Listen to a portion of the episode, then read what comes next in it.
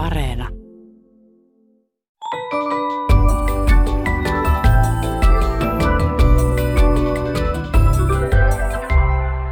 Hei, tämä on Aristoteleen kantapää, audiosyöte kielen ja todellisuuden väliseltä ei kenenkään maalta, ja minä olen Pasi Heikura. Tänään sukellamme lastenlorujen karmiviin taustoihin. Mittailemme päiväsakon pituutta ja selvitämme tuleeko sana ruinata kieleemme pultavan taistelusta. Odottavan aika on pitkä, etenkin jos odotuksen kohteena on jokin niin jännittävä kuin ottelu, jonka panoksena on putoaminen koripallon ylimmästä liigasta. Ei siis ihme, että ajan mittaus sai persoonallisen kierteen, kun toimittaja raportoi tunnelmista Radio Suomessa maaliskuun lopulla ennen ottelua näin. Ottelun alkuun on nyt vajaat kaksi tuntia täsmälleen. Kuulijamme nimimerkki Aikamies ynnäilee ilmausta. Minkä mittainen ajanjakso mahtaa olla täsmälleen vajaat kaksi tuntia? No kyllähän siinä radion kuuntelija tajuaa heti, että pelin alkuun on aikaa enää 0-119 minuuttiin, joten jännitys on huipussaan.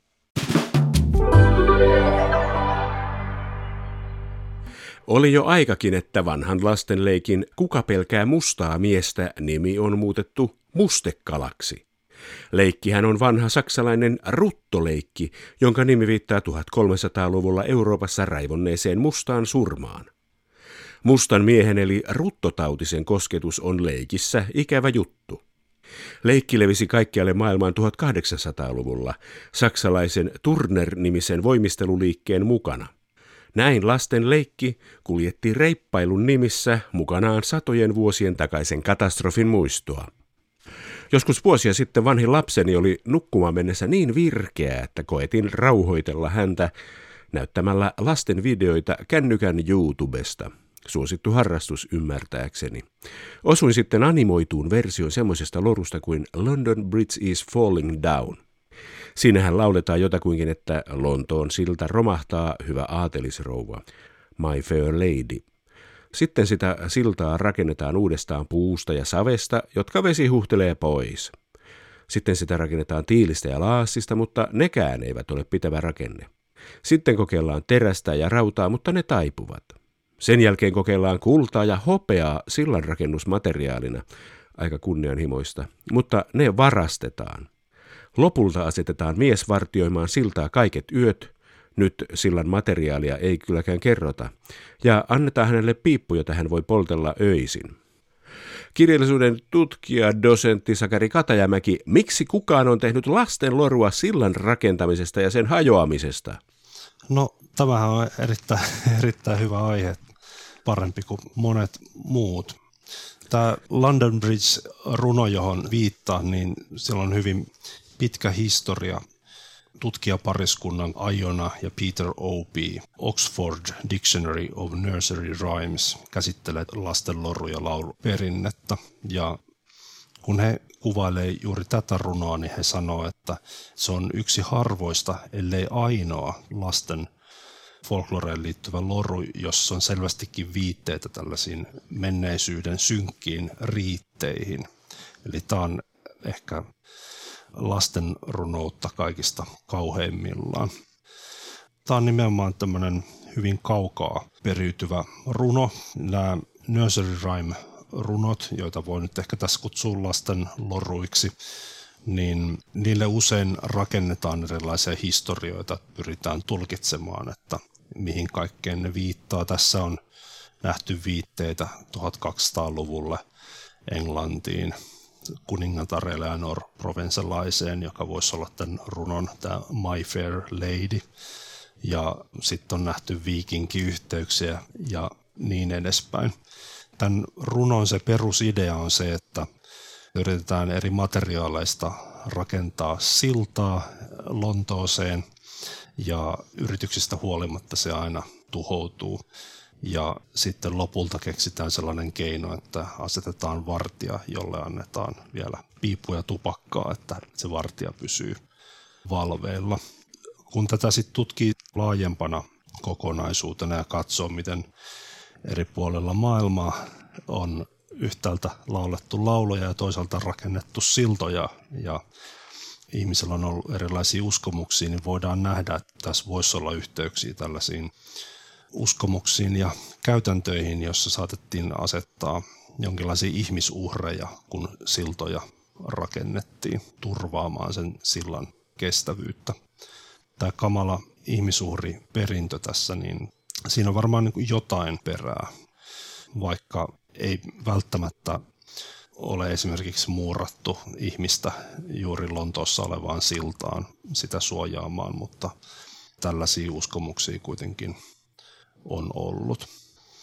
Tietysti tämmöistä uhraamista voi tehdä eri tavoilla, että, että välttämättä aina ei ihminen kuole juuri siihen, että voidaan käyttää verta tai kuolleiden ihmisten luita. Tässä on semmoinen jännä yhteys, mihin myös tämä Opin pariskunta viittaa, että tätä runoa on usein leikitty semmoisena leikkinä, mikä Suomessa tunnetaan, tai ainakin jonkun se variantti tunnetaan tänä hurra hurra häitä leikkinä, jossa kuljetaan tällaisten ylösnostettujen käsien alta ja sitten yksin vangitaan, tai tässä suomalaisessa leikissä niin se on kuolemaksi, jos jää viimeiseksi siinä. Niin tämä vangitsemisen motiivi on sellainen, joka voisi ajatella, että se voisi liittyä myös tähän tällaisen ihan niin kuin rankaisumenettelyyn, että saatettiin muurata ihmisiä vankeuteen ja, ja se johti sitten kuolemaan. Suomessa ei sitten ilmeisesti siltoja ole ollut, kun sama leikki on täällä hurra hurra häinä. Sekin on kyllä kiinnostava. Kello löi jo 12. Keisari seisoo palatsissa.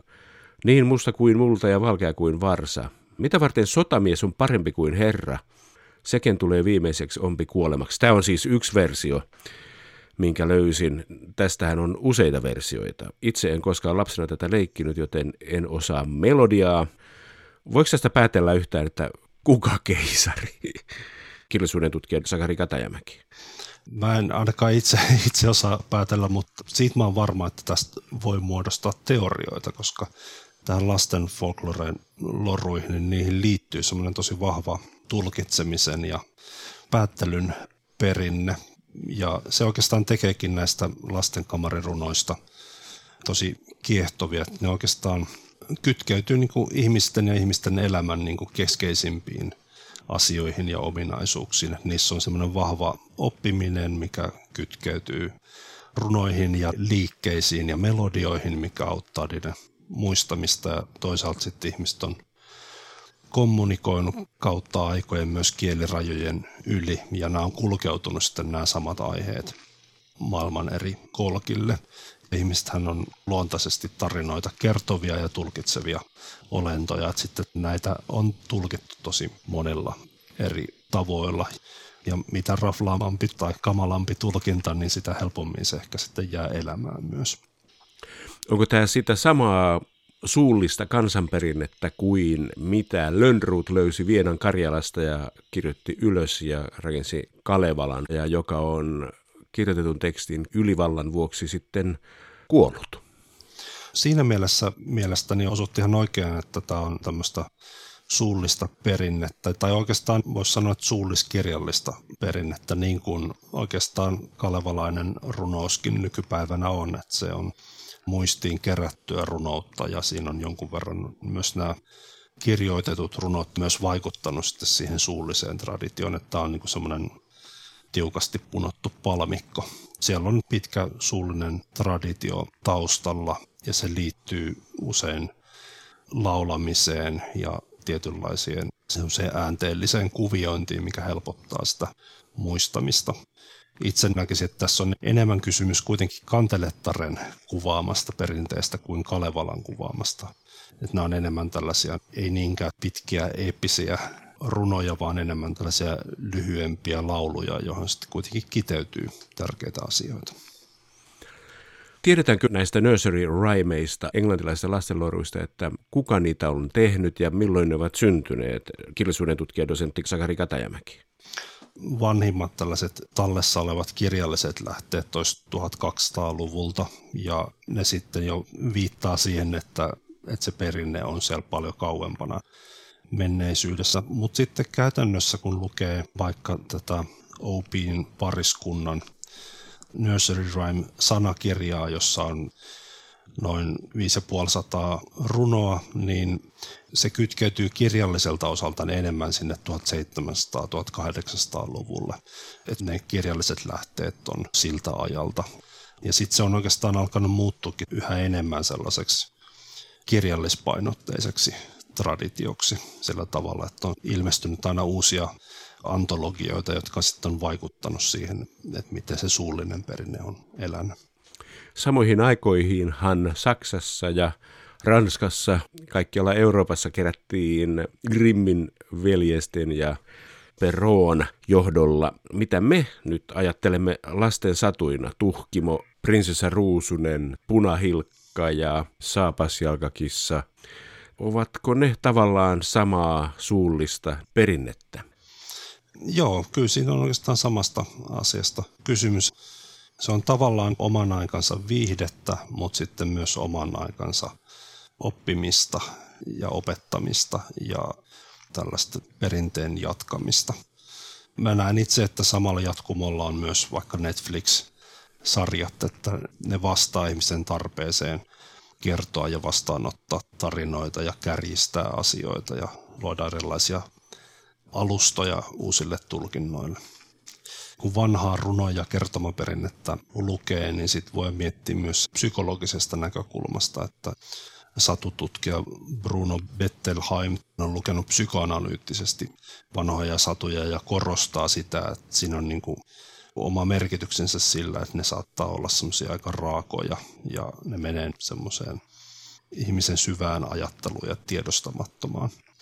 Kun näissä runoissa ja lasten perinteessäkin usein on tämmöisiä julmia asioita, niin ne on ollut hyvin eri tavalla läsnä aikanaan myös esimerkiksi kuolema että se on niin kuin sinänsä ymmärrettävää, että vaikka suomalaisessa kehtolaulu perinteessä sit saatetaan laulaa onnellisena asiana sitä, että lapsi saattaa kuolla, jolloin se niin pääsee pois maallisen elämän kärsimyksistä.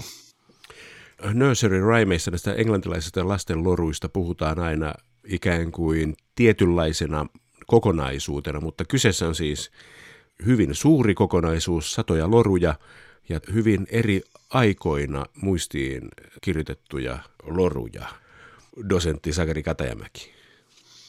Joo, nämä on eri aikoina kerätty talteen, mutta sen keräämisen tai sen kirjalliseksi muodostumisen vaihe, niin se on ollut erityisesti 1700- ja 1800-luvulla. Mutta sitten se on vähitellen alkanut myös elää omaa elämäänsä kaunokirjallisuutena.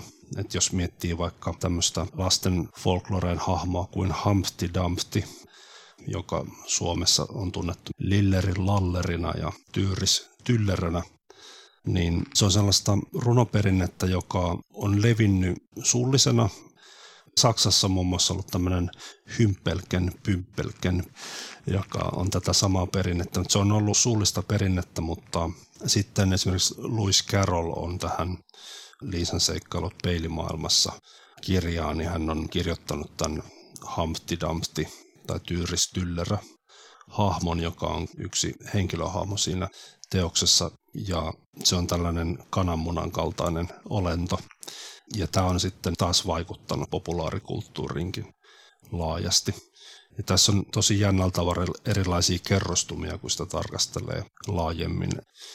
Siinä on tämmöinen arvoitusperinne taustalla, että se Humpty Dumpty viittaa kananmunaan ja tässä runossa se putoaa alas ja menee rikki ja kuninkaan miehetkään ja hevosetkaan ei pysty saamaan sitä ehjäksi, eli se viittaa kananmunan rakenteeseen. Siihen on syntynyt erilaisia tulkintaperinteitä. Että yksi tulkinta on se, että se olisikin tämmöinen kanuuna 1600-luvulta, joka liittyisi Englannin sisällissotaan ja sen jälkeen kun se kanuuna on mennyt rikki, niin sitä ei saa enää ehjäksi. Tämän runon suomenkielinen versio Tyyris Tyllerö on Kirsi Kunnaksen ansiosta ilmestynyt Hanhiemon iloisessa lippaassa 1950-luvulla. Ja kun sitä katsoo, mä kaivoin sen esille, niin sen teoksen on kuvittanut Fyodor Rojankovski, latvialaissyntyinen, mutta Ranskassa ja Yhdysvalloissa vaikuttanut kuvittaja, niin hän on kuvittanut tämän Tyyris Tyllerön Hitler-viiksiseksi ja Hitler-kampauksen omaavaksi kananmunaksi, joka sitten hajoaa muurilta pudottuaan. Ja jos miettii tämän hetken poliittista tilannetta, jossa mielenosoituksissa Putinia kuvataan tämmöisenä Hitlerviiksisenä hahmona, niin tämä kytkeytyy heti myös nykypäivän historiaan. Mainitsitte, että näille nursery rhymesille on pyritty rakentamaan taustoja. Kyseessä ei siis ole mikään muu kuin tämmöinen yksi tutkimusperinne, joka pyrkii luomaan ja tavallaan kuvittelemaan näille taustoja, että kolme sokeata hiirtä kertookin kolmesta protestanttipapista, jotka Maria Verinen poltatti 1500-luvulla. Jo näillä on tosi paljon löydetty yhteyksiä ja yksittäisenä tulkintapalasina ne voi olla tosi hyvin rakennettuja. Itsellä on välillä vaikea ajatella, että mikä on sitten totisinta totta kuitenkaan. Yksi runo on tällainen Ring Ring O Roses, jossa näillä henkilöillä on taskuissa posies, eli tällaisia kukka- tai yrttikimppuja, ja joissain tämän runon versioissa lauletaan aivastamisen ääniä, ja loppusää on We all fall down. Ja tätä on tulkittu mustan surman näkökulmasta sillä tavalla, että näillä taskuissa olevilla kimpuilla on yritetty torjua ruttoa ja sitten jos tauti on edennyt niin pitkälle, että aivastaa, niin kaatuu kuolleena maahan. Hmm. Saksa ja Ranska tunnetaan näistä kansan saduistaan ja Nursery Rhymes on leimallista nimenomaan Englannille. Miksi se nousi Englannissa esiin, kirjallisuuden tutkija Sakari Katajamäki? Jos lukee esimerkiksi Aiona ja Peter Opin teoksia, niin siellä kyllä usein löydetään vastineita näille runoille vaikka Tanskasta tai Saksasta tai Ruotsista ja Ranskasta, eli se on ollut kuitenkin sellaista yhteiseurooppalaista perinnettä. Tämä on niin tallentunut Englannissa varhaisessa vaiheessa onnistuneesti, ja sitten on ollut näitä Mother Goose-antologioita, joihin tämä Kirsi Kunnaksen luomahan hiemon iloinen lipaskin viittaa. Mä luulen, että se on vaikuttanut siihen paljon. Toisaalta esimerkiksi englantilainen nonsense-kirjallisuus, jonka edustajia ovat olleet muun muassa Lewis Carroll ja Edward Lear, niin he ovat viktoriaanisella ajalla hyödyntäneet paljon tätä 1700-luvun ja 1800-luvun suullista traditiota. Siinä on syntynyt semmoinen itseään ruokkiva kierre tietyllä tavalla. Mutta vaikka näillä ei olisikaan mitään todellisuuspohjaa, jota voitaisiin osoittaa, niin niitä voi ja kannattaa silti leikkiä ja loruilla. Joo, ehdottomasti ja uudet tulkinnat on aina tervetulleita. Voin kuulijoille asettaa tästä tämmöisen tehtävän eräästä Suomessa lausutusta lorusta, jota Lauri Viita siteeraa Moreeni romaanissaan. Se on tällainen runo, jota folkloressa on nimetty mustalaiskielisiksi lauluiksi, mikä liittyy tämmöiseen kielenjäljittely runoperinteeseen. Mutta esimerkiksi tässä runossa romanikielen asiantuntijat ei ole onnistunut löytämään mitään merkityksiä. Mutta moni ehkä tuntee tämän runon, mikä menee näin. Uksvili aarellii, uksvili morsellii, urtta ja vaasellii, akkemperi taas. Kun kömpeli oskoli koli tei, sen sanon minä vaasellii, sun salemia kalemia kiaruuttan tei. En yhtään tiedä, liittyykö tähän taustaan mitään kamalaa tai mitään ihanaa, onko tässä mitään selkeitä merkityksiä, mutta jos joku kuulija sattuu tuntemaan tämän runon ja selvittää tämän arvotuksen, niin mielellään tarjoan vaikka limonadit siitä hyvästä.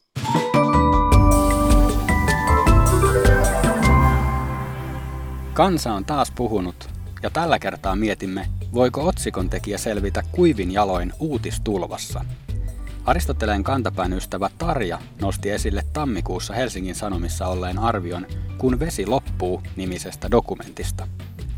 Tarja kirjoittaa, Jutun mukaan dokumentti on tehty niin dramaattiseen tyyliin, että itse asia, eli maapalloa uhkaava vesipula jää vähemmälle huomiolle.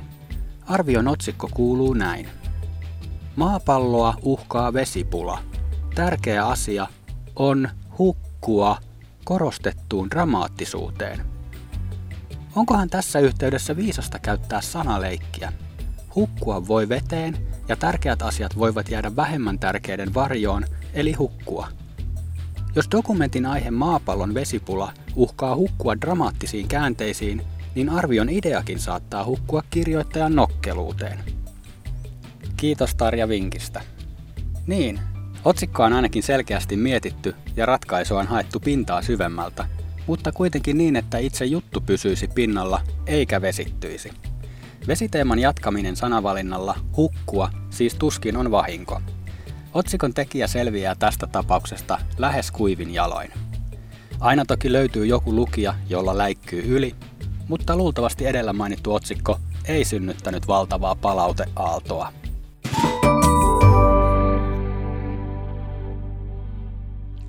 Lakitupien auloissa asustavat oikeustoimittajat joutuvat modernin reaaliaikaisen oikeussaliseurannan kiireessä ja paineissa miettimään liikaa lakipykäliä, niin että kielelliset pelisäännöt joskus unohtuvat. Kuulijamme nimimerkki sivusta seuraaja löysi helmikuun puolivälissä Ylen oikeussaliseurannasta hyvän todistuksen tästä ilmiöstä. Kirjoittajan mukaan syyttäjä vaati syytetyltä 120 päiväsakon pituista sakkorangaistusta. Nimimerkki sivusta seuraaja miettii eri rangaistusten vaatimia määreitä näin. Ovatko syyttäjällä aika, pituus ja talousmitat sekaisin kuin puurot ja vellit? Aristoteleen kantapään rikosseuraamusfraasien lakiteknikko on samoilla linjoilla – Päiväsakkohan on rahassa mitattava sakko, joka määritellään tuomitun henkilön päivätulojen mukaan. Sen mitta ei siis ole pituus, vaan paremminkin suuruus. Kirjoittaja on siis syyllinen syyttäjän vaatimusten vääristelyyn, eikä semmoista nyt saa mennä tekemään tost noin vaan. Rangaistukseksi määräämmekin hänet ottamaan seuraavana palkkapäivänä metrimitan ja mittaamaan, minkä pituinen hänen palkkansa on.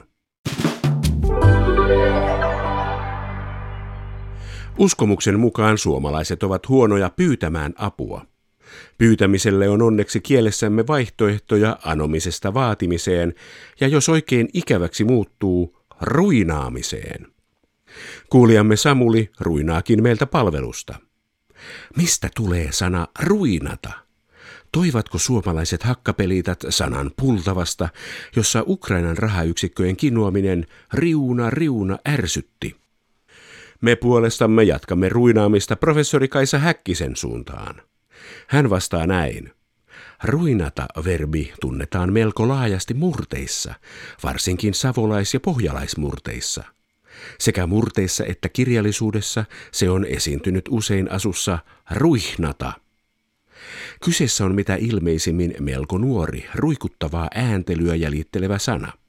Kirjakielessä siitä on esimerkkejä vasta vuodessa 1873 lähtien. Murteissa se tarkoittaa erityisesti nälkäisen sian vinkumista. Sanoisin, että tällä sanalla on sikamainen alkuperä. Riuna taas on lainaa Venäjän sanasta grivna. Ensimmäiset riunat lyötiin vuonna 1726, eli niitä ei vielä ollut olemassakaan pultavan taistelun aikana.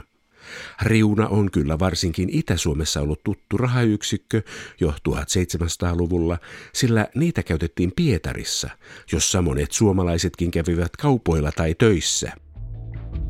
Tässä kaikki tänään. Jos silmäsi sattuu tai korvasi särähtää jokin lause tai sana, ilmoita asiasta Aristoteleen kantapäälle sähköpostiosoitteeseen aristoteles.yle.fi tai lähetä viesti ohjelman Facebook-sivun kautta.